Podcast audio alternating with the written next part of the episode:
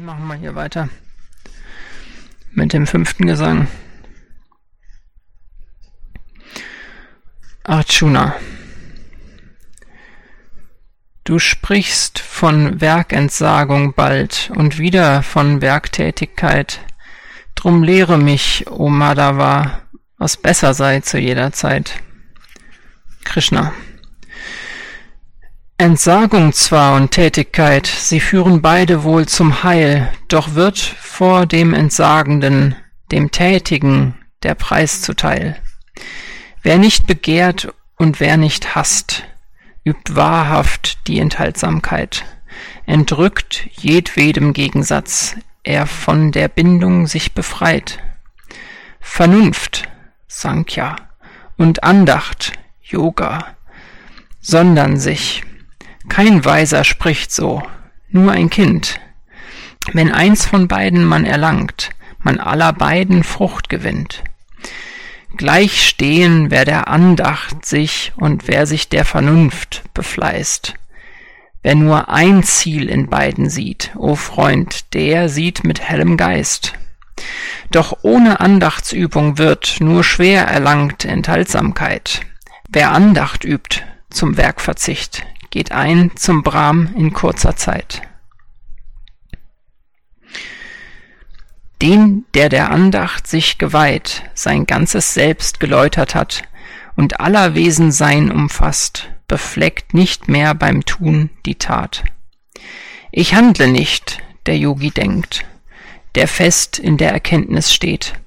So oft er sieht, hört, fühlt und riecht, so oft er isst, schläft, atmet, geht so oft er loslässt oder fasst, die Augen öffnet oder schließt. Ein Sinn wirkt in der Sinnenwelt, so denkt, wer Wahrheit sich erkiest. Wer all sein Handeln stellt aufs Brahm und zähmt der Leidenschaften Wut, der bleibt von Sünde unbefleckt, wie Lotusblätter von der Flut. Nur mit den Sinnen und dem Leib, nur mit Vernunft und mit Verstand betätigen die Yogis sich, die alle Selbstsucht längst verbannt. Wer andachtsvoll nach Lohn nicht strebt, der geht zum höchsten Frieden ein. Wer andachtslos nach Früchten sucht, kann sich vom Karma nicht befreien. Der Tat entsagend thront der Geist in der neuntorgen Leibesstadt.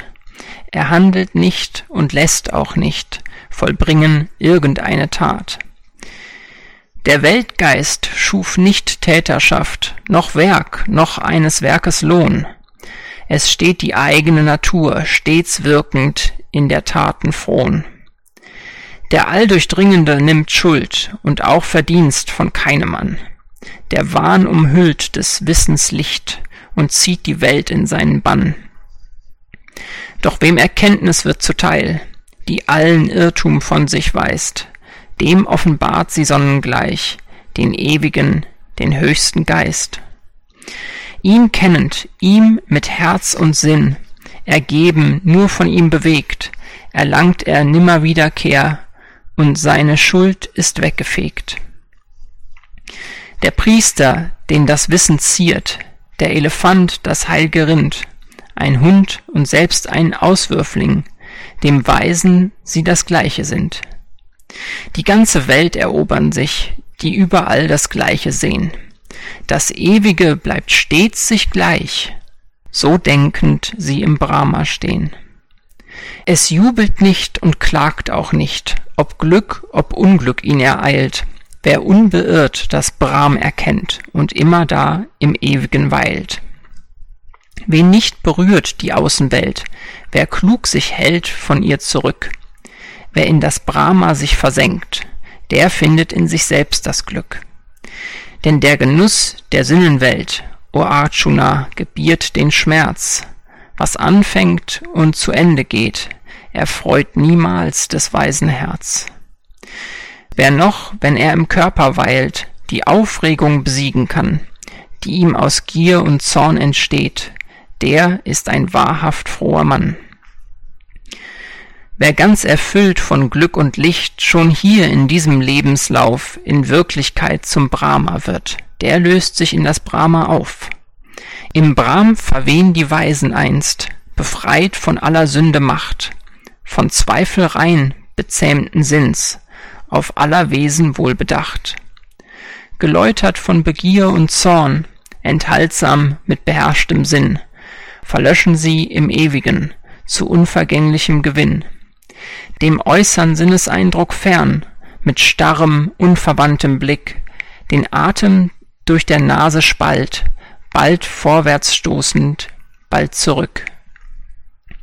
Wer Sinne, Herz, Vernunft beherrscht, von Gier, Furcht, Zorn sich hat befreit und einzig die Erlösung sucht, der ist erlöst für alle Zeit.